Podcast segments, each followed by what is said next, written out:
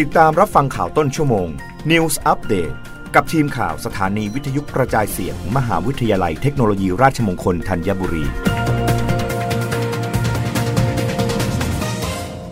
รับฟังข่าวต้นชั่วโมง โดยทีมข่าววิทยุราชมงคลธัญบุรีค่ะ รัฐบาลเพิ่มสิทธิประโยชน์บัตรทองดูแลผู้สูงอายุ ปีงบประมาณ 2566 นางสาวรัชดาธนาดิเรก รองโฆษกประจำสำนักนายกรัฐมนตรีเปิดเผยว่า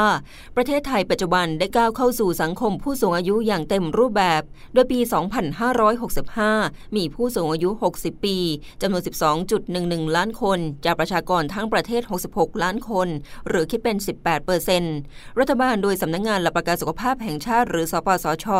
ได้เข้าดูแลผู้ป่วยสูงอายุ ผ่านสิทธิตามโครงการหลักประกันสุขภาพแห่งชาติหรือบัตรทอง ที่ครอบคลุมการรักษาพยาบาล และบริการสาธารณสุขที่จำเป็น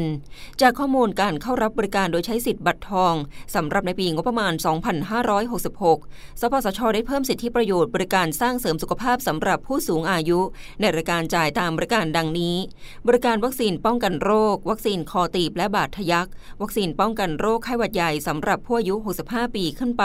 บริการคัดกรองความเสี่ยงได้แก่ประเมินภาวะโภชนาการ โรคซึมเศร้าเบาหวาน ความดันโลหิตสูง โรคหัวใจและหลอดเลือด HIV และโรคติดต่อทางเพศสัมพันธ์ รวมถึงมะเร็งลำไส้ใหญ่ด้วยการตรวจหาเลือดในอุจจาระ การตรวจเนื้อเยื่อในช่องปาก ในกรณีพบรอยโรคเสี่ยงมะเร็งและมะเร็งช่องปาก การกลายพันธุ์ของยีนมะเร็งเต้านมสำหรับผู้ป่วยมะเร็งเต้านมและญาสายตรง และการคัดกรองวัณโรคใน 7 กลุ่มเสี่ยงสูง ด้วยการเอ็กซเรย์ปอดในผู้สูงอายุ 65 ปีขึ้นไปที่สูบบุหรี่หรือมีโรคปอดอุดกั้นเรื้อรังรวมไปถึงบริการทันตกรรมสำหรับผู้สูงอายุ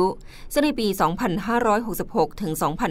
2567 สปสช ได้ร่วมโครงการฟันเทียม รากฟันเทียมเฉลิมพระเกียรติพระบาทสมเด็จพระเจ้าอยู่หัว เนื่องในโอกาสมหามงคล เฉลิมพระชมพรรษา 72 พรรษา 28 กรกฎาคม 2567 ที่ช่วยให้ผู้สูงอายุได้รับการใส่ฟันเทียมและรากฟันเทียม กรณีที่ฟันเทียมไม่สามารถยึดติดเหงือกได้